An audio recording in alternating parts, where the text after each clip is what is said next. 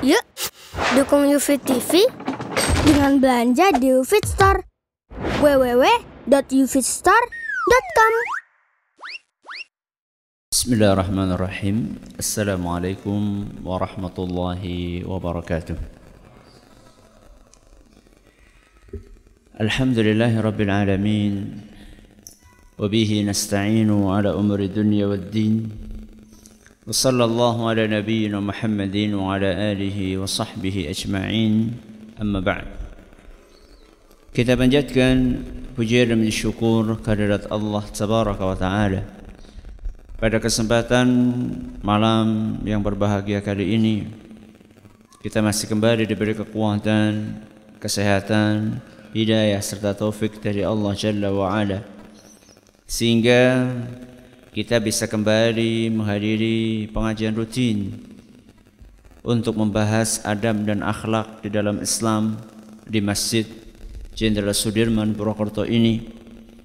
Kita berharap semoga Allah Subhanahu wa Ta'ala berkenan untuk melimpahkan kepada kita semuanya ilmu yang bermanfaat, sehingga bisa kita amalkan sebagai bekal untuk menghadap kepada Allah Jalla wa Ala. Amin. Salawat dan salam semoga senantiasa tercurahkan kepada junjungan kita Nabi besar Muhammad sallallahu alaihi wa ala alihi wa sahbihi wasallam, kepada keluarganya, sahabatnya dan umatnya yang setia mengikuti tuntunannya hingga akhir nanti. Para hadirin dan hadirat sekalian yang kami hormati, dan juga segenap pendengar Radio Fika Insani delapan puluh delapan koma delapan F M di Purwokerto, Purbalingga, Banjarnegara, Cilacap, Wonosobo, Kebumen dan sekitarnya, dan juga para pemirsa Ufit T V dan Surau T V yang semoga senantiasa dirahmati oleh Allah Azza wa Jalla. Alhamdulillah, pada malam yang berbahagia kali ini kita bisa melanjutkan kembali pembahasan yang sudah kita awali pada pertemuan yang sebelumnya. Tentang apa? Tentang larangan isbal.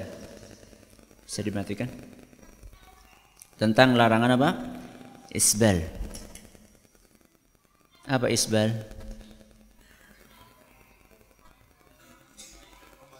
Memanjangkan kain melebihi mata kaki.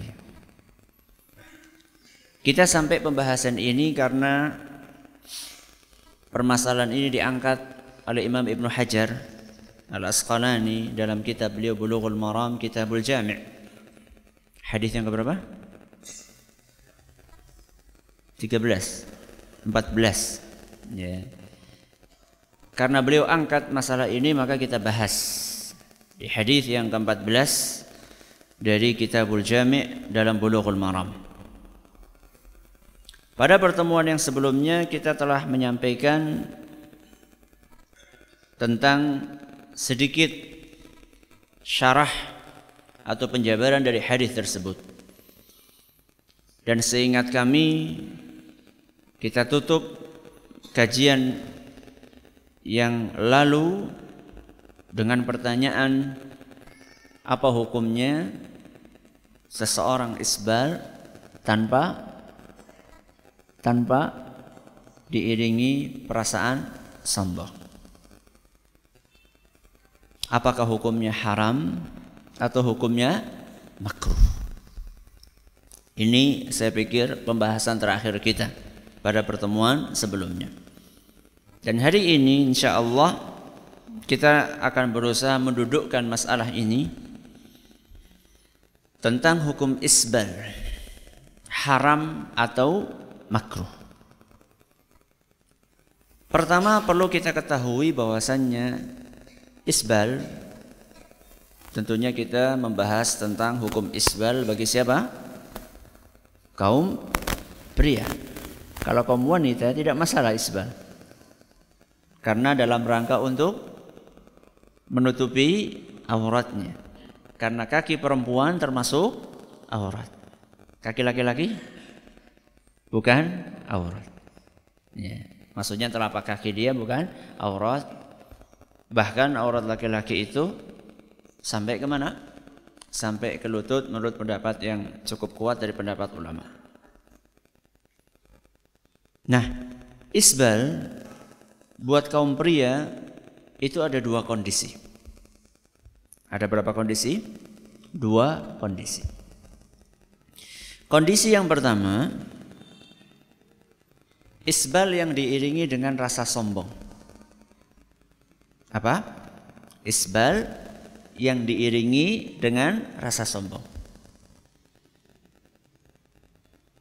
Sedangkan kondisi yang kedua apa kira-kira? Isbal tanpa diiringi dengan rasa sombong. Yang pertama isbal plus plus apa? Plus sombong. Yang kedua isbal murni. Isbal apa? Murni, yang tidak diiringi dengan sombong. Dan pembahasan tentang dua kondisi ini berbeda. Yang pertama isbal plus plus apa tadi? Sombong. Kondisi yang pertama ini tidak ada perbedaan pendapat di antara para ulama. Tidak ada perbedaan pendapat di antara para ulama. Alias semua ulama sepakat secara garis besar bahwa kondisi yang pertama hukumnya haram. Hukumnya haram.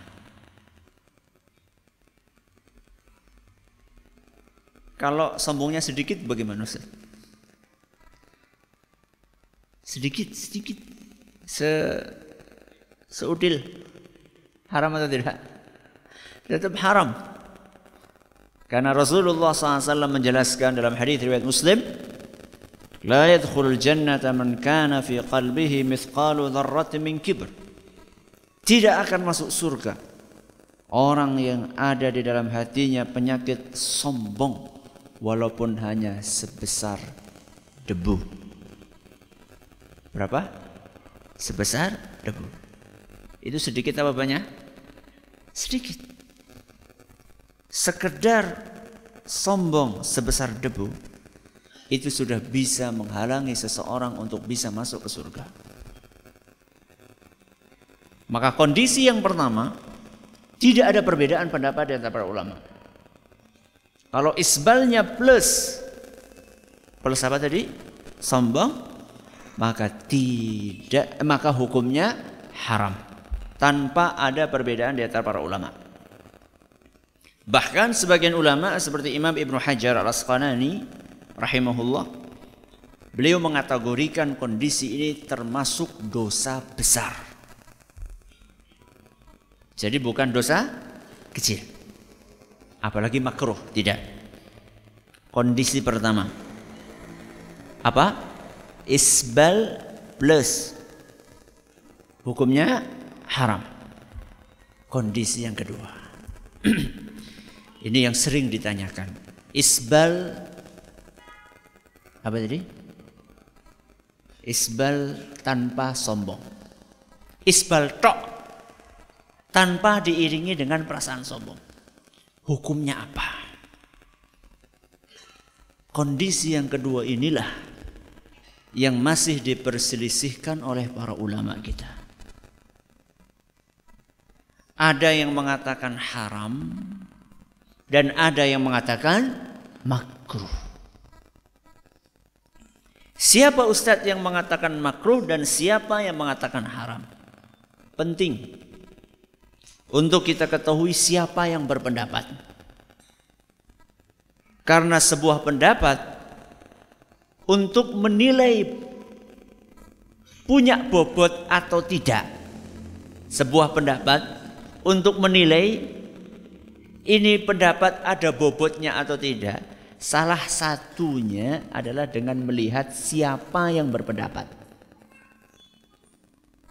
Kemudian juga dengan melihat dalil yang dikemukakan.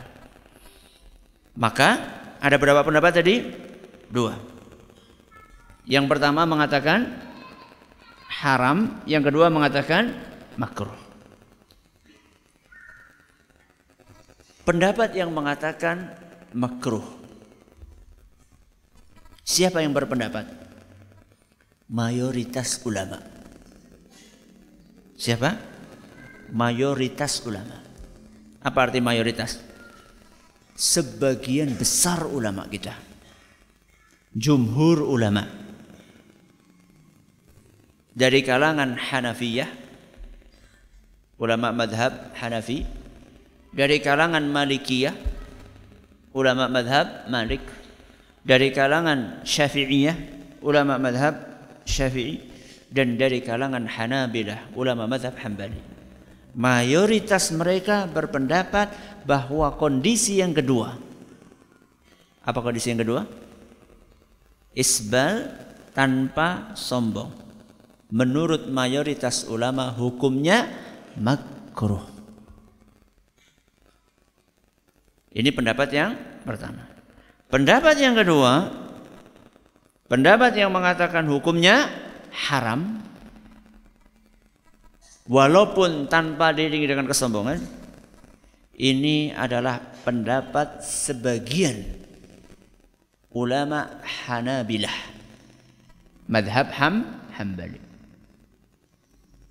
dan sebagian dari ulama Malikiyah, madhab Maliki, wabil khusus Al-Qadhi Iyad rahimahullahu ta'ala dan Ibn Al-Arabi, dari ulama Malikiyah, dan sebagian ulama Syafi'iyah, yaitu Al-Imam Ibn Hajar Al-Asqalani. Dan juga ini adalah pendapat yang dipilih oleh Syekh Al-Albani, Syekh bin Baz, Syekh bin Utsaimin. Ini pendapat yang keberapa? Yang kedua. Dan kalau kita melihat nama-nama tadi, itu adalah nama-nama ulama yang ulama yang besar, bukan ulama ulamaan, bukan ulama ecek-ecek, bukan. Tapi ini ulama bukan sembarang ulama. Dua-duanya, baik pendapat yang pertama maupun pendapat yang kedua. Dan masing-masing ulama ini punya dalil. Ulama, kalau dia adalah ulama besar, ulama yang berkompeten, ulama yang mu'tabar, ketika mereka berpendapat, pasti mereka itu punya dalil. Apalagi ketika berbicara jumhur. Apa jumhur? Mayoritas. Sangat sulit diterima dengan akal sehat kalau mayoritas gak punya dalil, itu sulit diterima. Kita bahas dalilnya yang mana dulu? Yang mayoritas dulu atau yang sebagian? Mayoritas. Yes, tidak apa-apa. Mayoritas ulama berpendapat hukumnya apa tadi? Makruh. Kenapa mereka berpendapat demikian? Apa dalil mereka? Dalil mereka banyak ya dalilnya, saya hanya akan bawakan sebagian. Dalil mereka bahwa hadis-hadis yang mengancam isbal itu hanya berlaku bagi mereka yang sombong dalam isbalnya. Hanya berlaku bagi mereka yang sombong dalam isbalnya.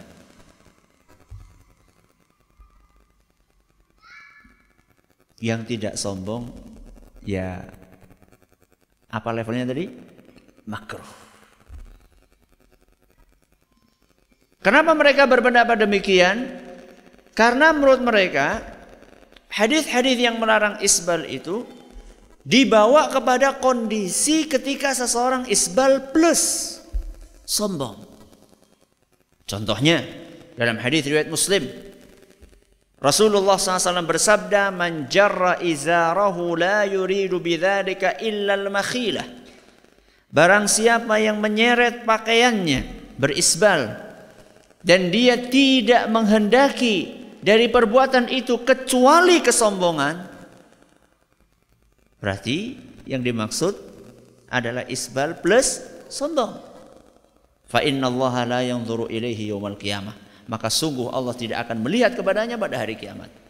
Kata mereka, ini hadis hanya berbicara tentang mereka yang isbal plus sombong. Hadis sahih riwayat Muslim. Berarti kalau nggak sombong, ya tidak terancam. Ya. Kemudian mereka juga berdalilkan dengan riwayat hadis tadi yang disebutkan oleh Imam Bukhari, yaitu ketika Abu Bakar radhiyallahu anhu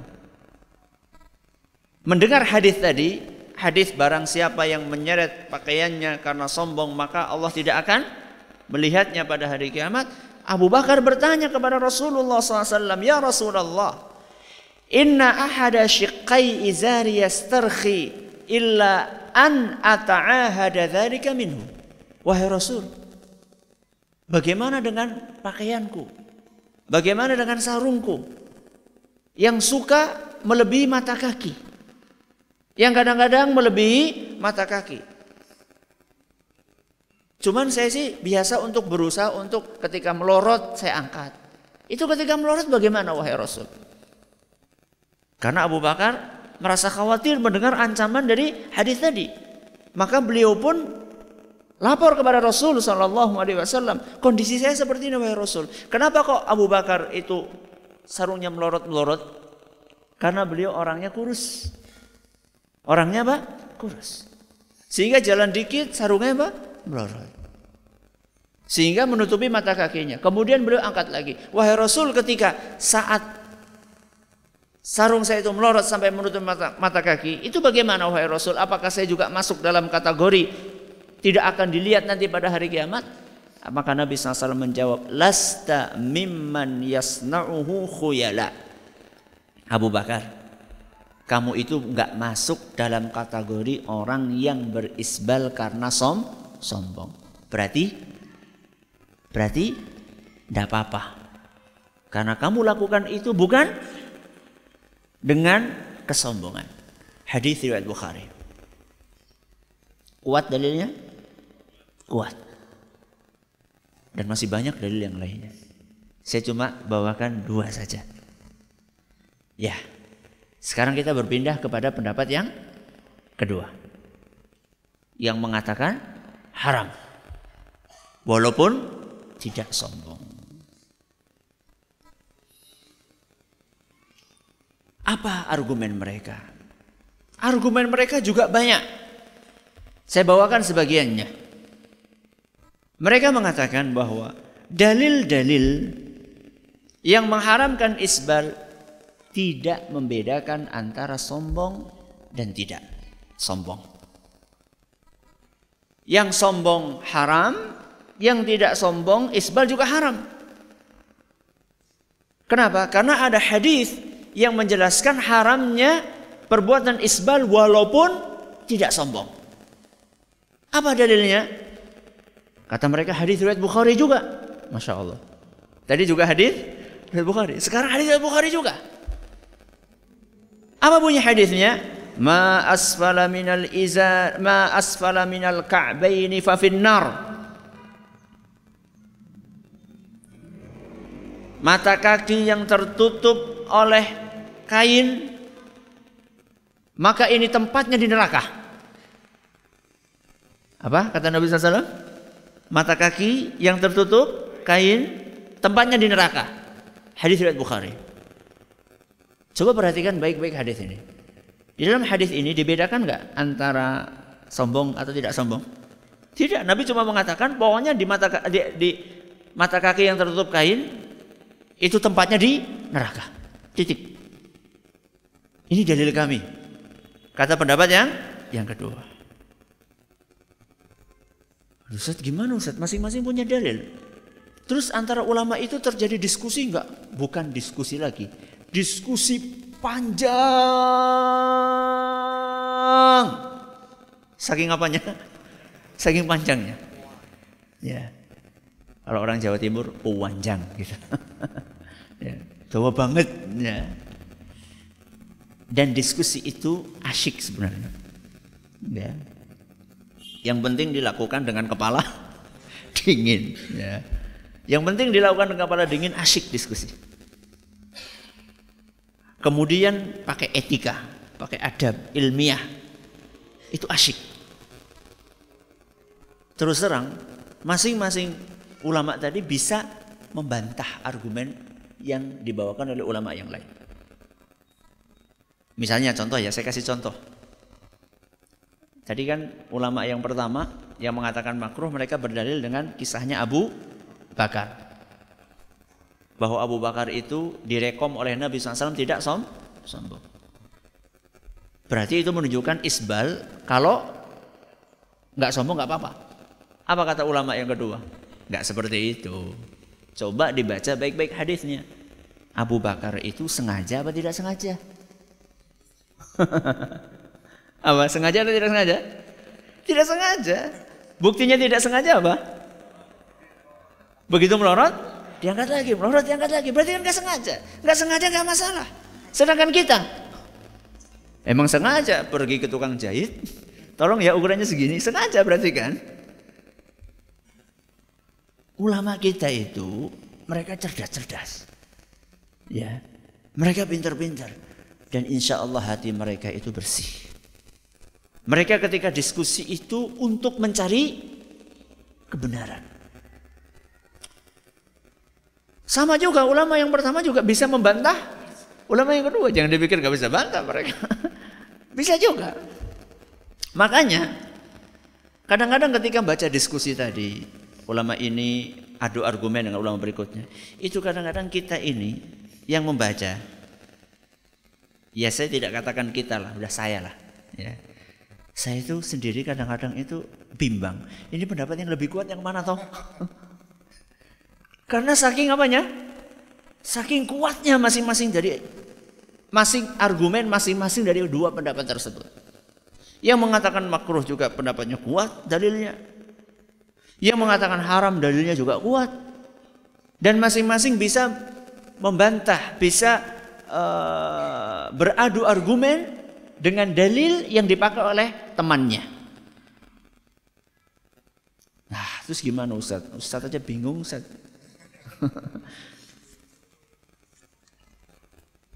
Sekarang kita masuk kepada pembahasan tentang mana yang dipilih. Mana yang yang dipilih. Kalau kita bahas adu argumen tadi, tiga pertemuan, empat pertemuan nggak cukup waktunya. Kalau kita bahas tadi adu apa? Argumen. Karena memang pembahasannya panjang. Yeah.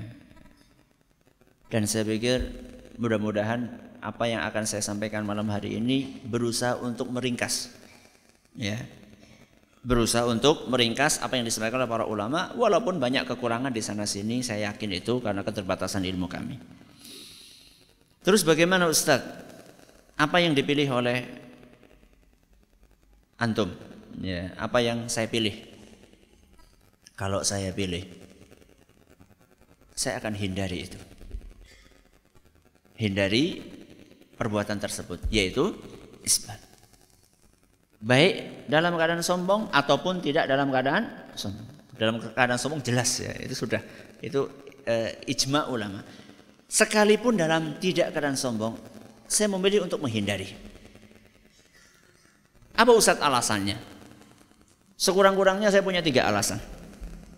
Sekurang-kurangnya kami punya tiga alasan. Yang pertama, lebih aman. Lebih apa?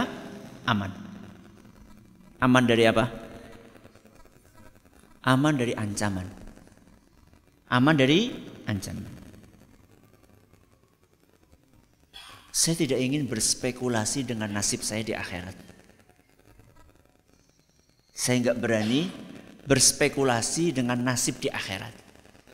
Dan saya tidak ingin mencicipi neraka.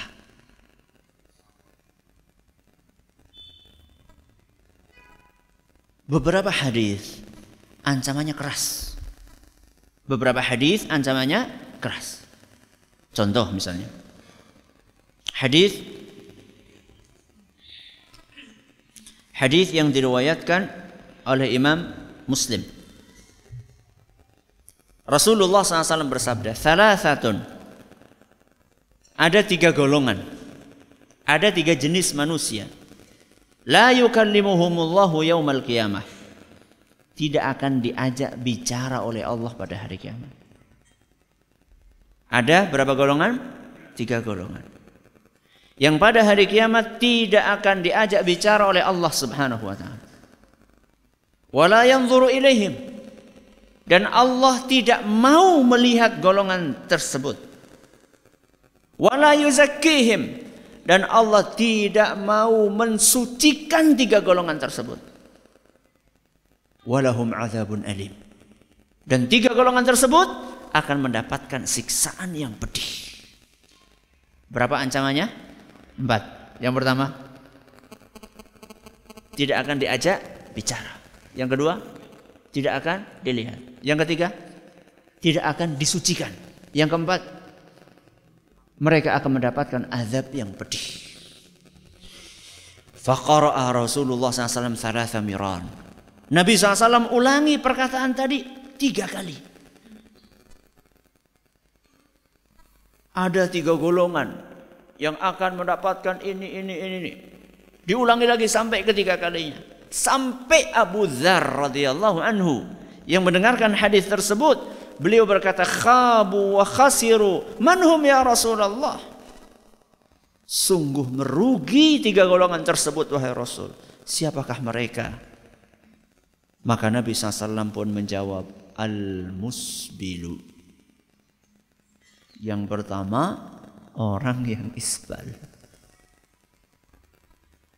Yang kedua, al-mannanu.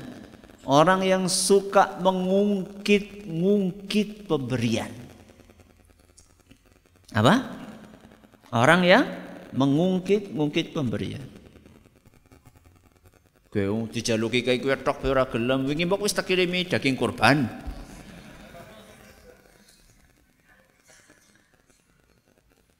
Ada pamrihnya.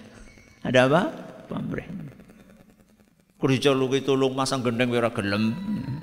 Apa kelalen wingi kurbane pirang kilo jajal. Ini apa? Yang kedua, suka apa? Mengungkit-ngungkit pemberian. Dan yang ketiga, al-munfiqu sil'atahu bil halfil kadzib.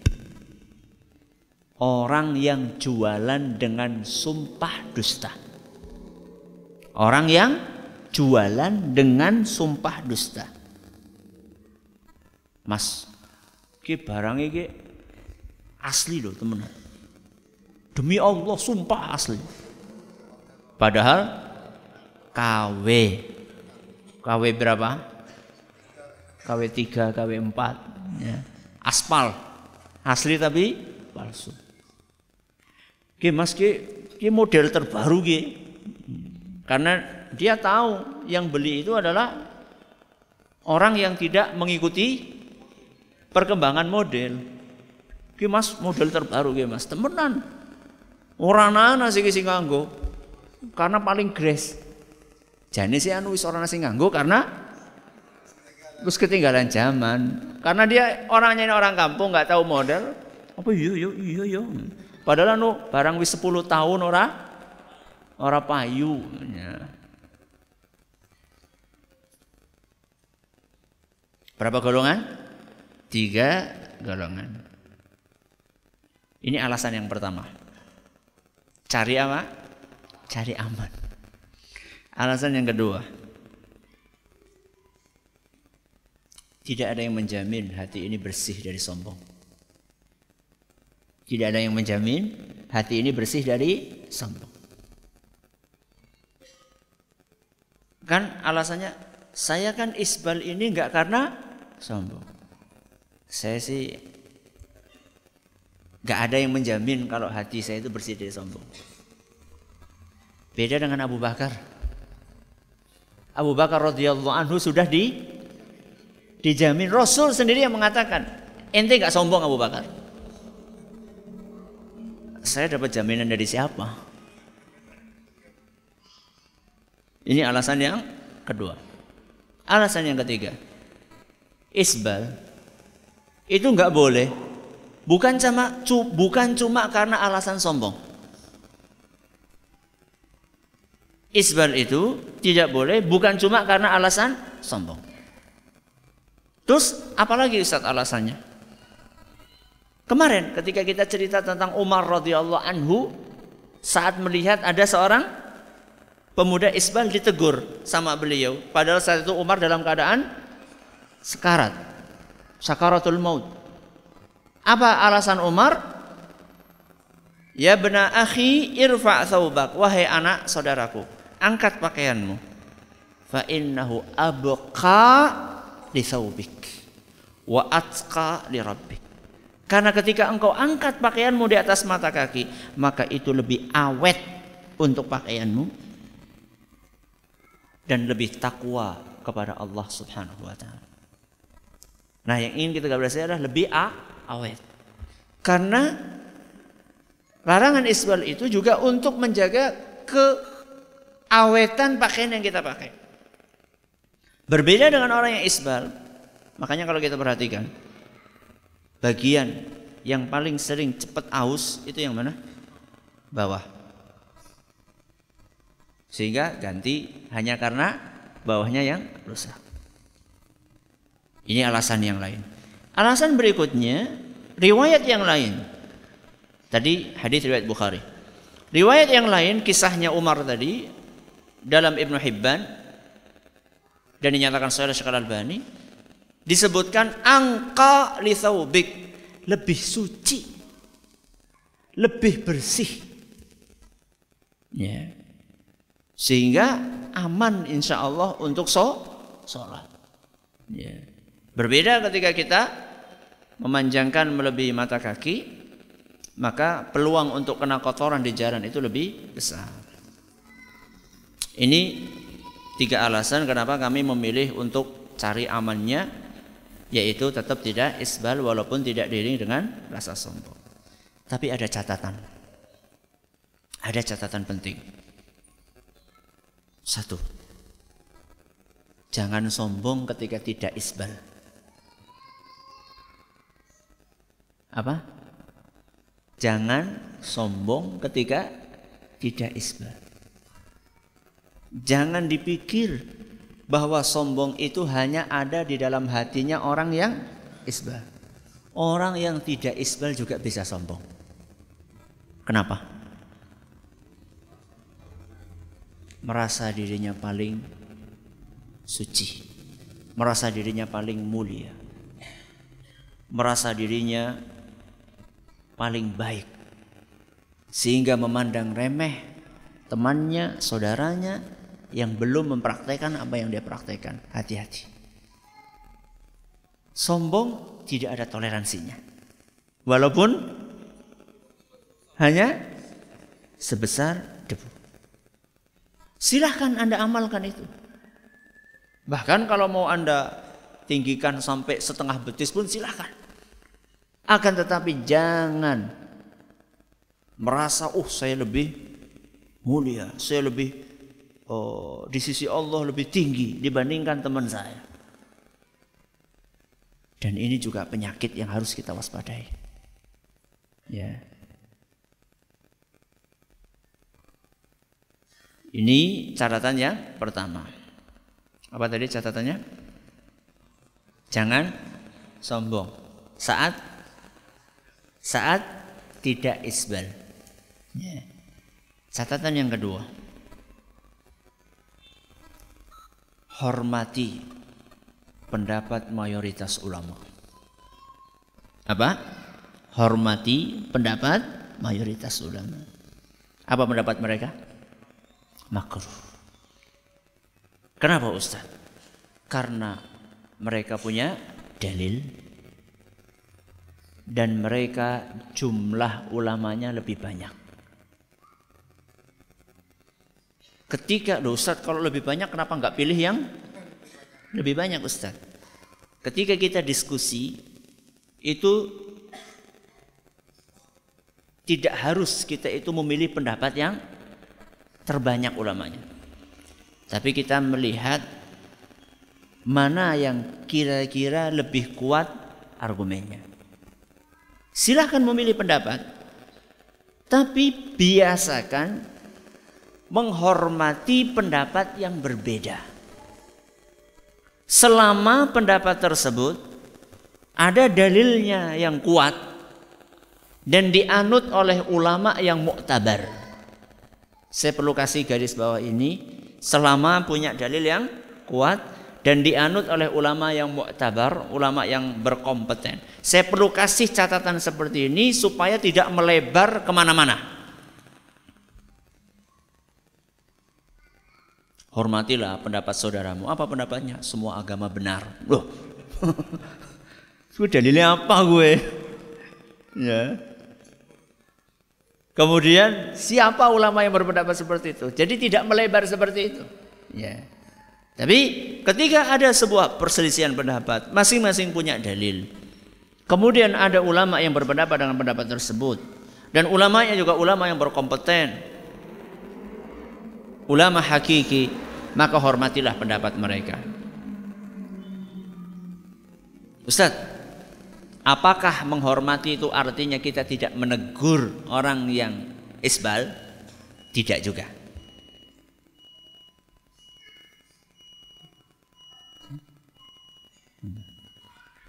Kita lanjutkan insyaallah. Alhamdulillah rabbil alamin, wassalatu wassalamu ala nabiyina Muhammadin wa ala alihi washabbihi ajmain wa ba'd. Jadi terakhir kita bahas bahwa menghormati pendapat yang berbeda itu bukan berarti tidak boleh memperingatkan, ya. Jadi misalnya kita melihat ada teman kita, saudara kita, anak kita, misalnya dia isbal.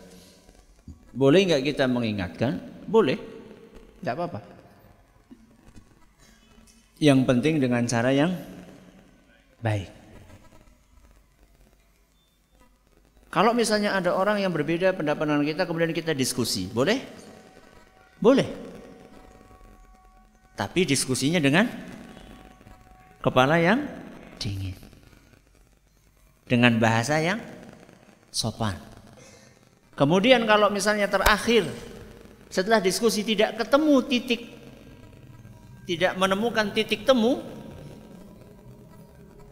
kita akan menyelesaikan diskusi itu dengan saling menghormati.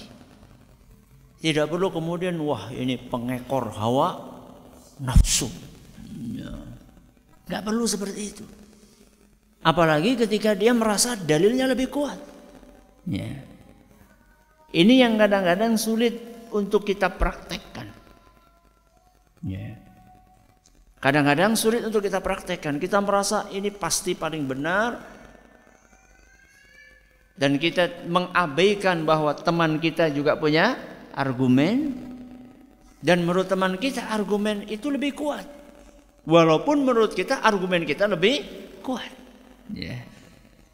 Dan cukuplah untuk menggambarkan betapa kuatnya pendapat yang mengatakan makruh, bahwa itu dianut oleh mayoritas ulama. Dan itu sudah memberikan bobot bahwa ini pendapat tidak bisa dipandang sebelah mata. Walaupun kita boleh memilih pendapat yang mengatakan haram karena alasan-alasan yang tadi kami sampaikan. Kita bacakan beberapa pertanyaan yang masuk. Ustaz, beberapa waktu yang lalu ada rombongan dari negara Arab yang rajanya diperhatikan, dan para delegasi mereka pakaiannya sampai nyeret-nyeret. Apakah beliau rombongannya tidak mengamalkan larangan isbal, padahal kita tahu beliau adalah tokoh terkemuka? Bagaimana pendapat Ustaz? Kita itu beribadah nyontoh siapa toh? Nyontoh siapa? Raja. Kita beribadah nyontoh Rasul shallallahu alaihi wasallam. Ya. Tidak ada perintah di dalam agama kita untuk nyontoh raja di dalam ber, beribadah, ya. Di dalam beramal. Yang ada adalah mengikuti tuntunan Rasul shallallahu alaihi wasallam. Dan lagi-lagi kembalikan kepada poin yang terakhir saya sampaikan. Apa? Hormati pendapat tersebut. Hormati pendapat yang mengatakan hukumnya makruh. Mungkin beliau berpendapat dengan pendapat itu.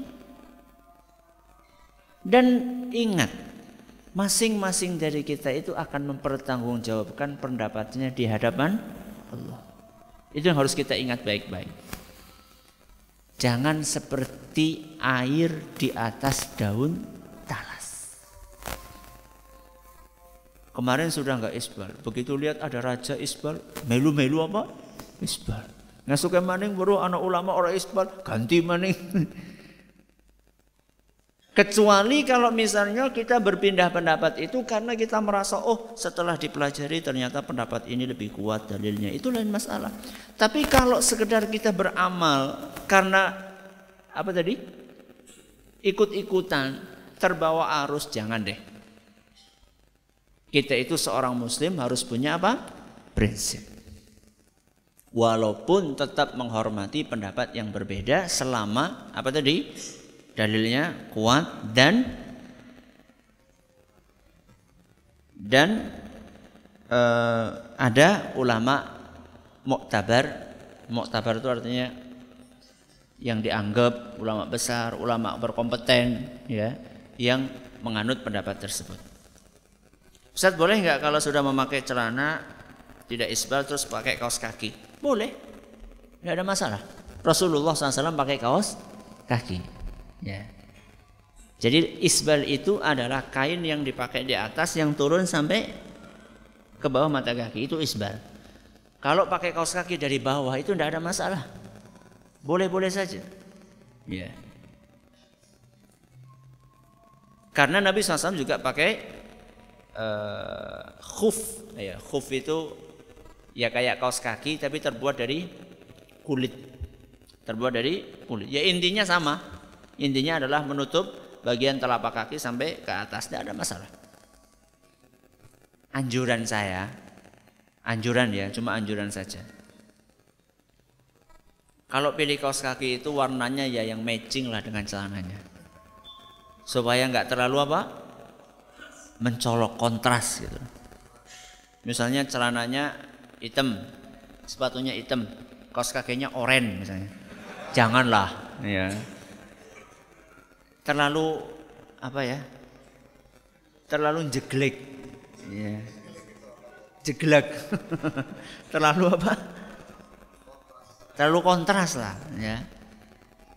Jadi hindarilah sesuatu yang uh, apa namanya menarik perhatian orang banyak yang tidak diperlukan, ya. Yeah. Pakai yang kira-kira senada gitu ya. Pink, wah aja pink, lanang kok pink. Ini anjuran. Ini sifatnya apa? Anjuran, bukan keharusan. Ustaz, apakah untuk tidak isbal cukup hanya dengan melipat celana atau harus dengan memotongnya? Repot melipat. Kemudian kalau dilipat nanti, kalau nggak ngelipat berarti di dipanjangin, ya. Lebih baik dipotong aja, simple, ya, simple. Kemudian juga seperti yang saya katakan kemarin, tidak harus tinggi-tinggi, tidak harus tinggi-tinggi. Bahkan kadang-kadang tinggi-tinggi, terlalu tinggi itu bisa tadi menjadi pakaian syuhrah. Masih ingat syuhrah? Menarik apa? Perhatian orang banyak. Makanya dikisahkan ada seorang bernama Ishaq Ibn Ibrahim. Dakhaltu ala Abi Abdillah, yakni Al-Imam Ahmad. Ishaq bercerita, pada suatu hari aku masuk ke ruangan yang di dalamnya ada Imam Ahmad. Ahmad bin Hanbal, imam ulama besar. Ishaq cerita suatu hari saya masuk ke ruangan, di situ ada siapa? Imam Ahmad bin Hanbal. Wa alayya qamisun qasirun asfala minar rukbati wa fawqa nisfis saq. Dan saat itu aku memakai jubah, gamis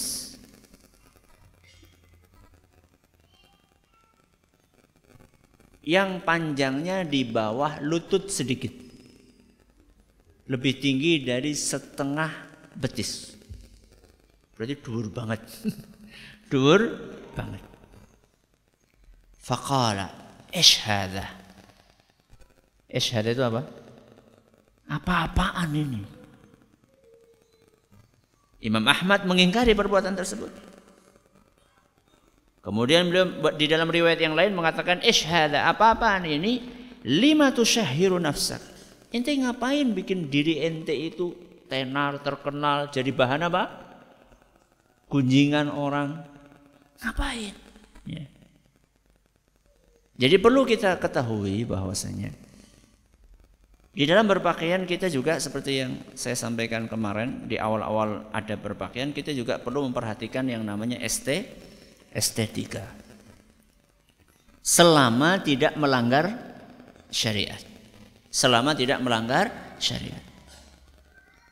Ada seorang ustadz mengatakan, "Kenapa sih ada sebagian orang itu merasa malu ketika memakai celana di atas mata kaki? Mau ke mall, mau ke pasar malu. Padahal yang lebih tinggi dari itu banyak," katanya. Maksudnya yang sampai bukan hanya di lutut, di atas lutut pun banyak, dan mereka tidak malu. Kenapa kita malu? Yang lebih tinggi tidak malu. Bahkan yang buka aurat banyak dan mereka tidak malu, kata beliau. Kenapa kita malu? Padahal kita tahu itu adalah sunnah Rasul Sallallahu alaihi wa ala alihi wasallam.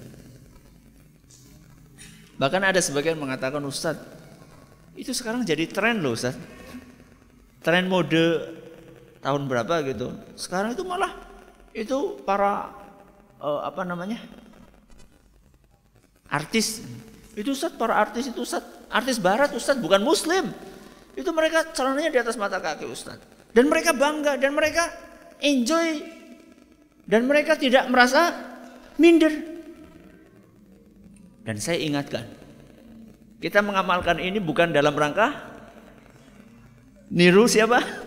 Artis-artis tadi, bukan. Tapi saya ingin menyampaikan, mereka mereka yang tidak ada motif ibadah, yang tidak ada motif untuk mencari pahala, mereka mau dan pede untuk tampil beda. Kenapa kita yang tahu ini berpahala? Berpahala atau tidak? Berpahala. Dan berpeluang besar untuk menyelamatkan dari neraka. Kenapa kita kemudian merasa minder? "Aduh, saya jadi malu nih keluar rumah." Ya. Subhanallah. Ya.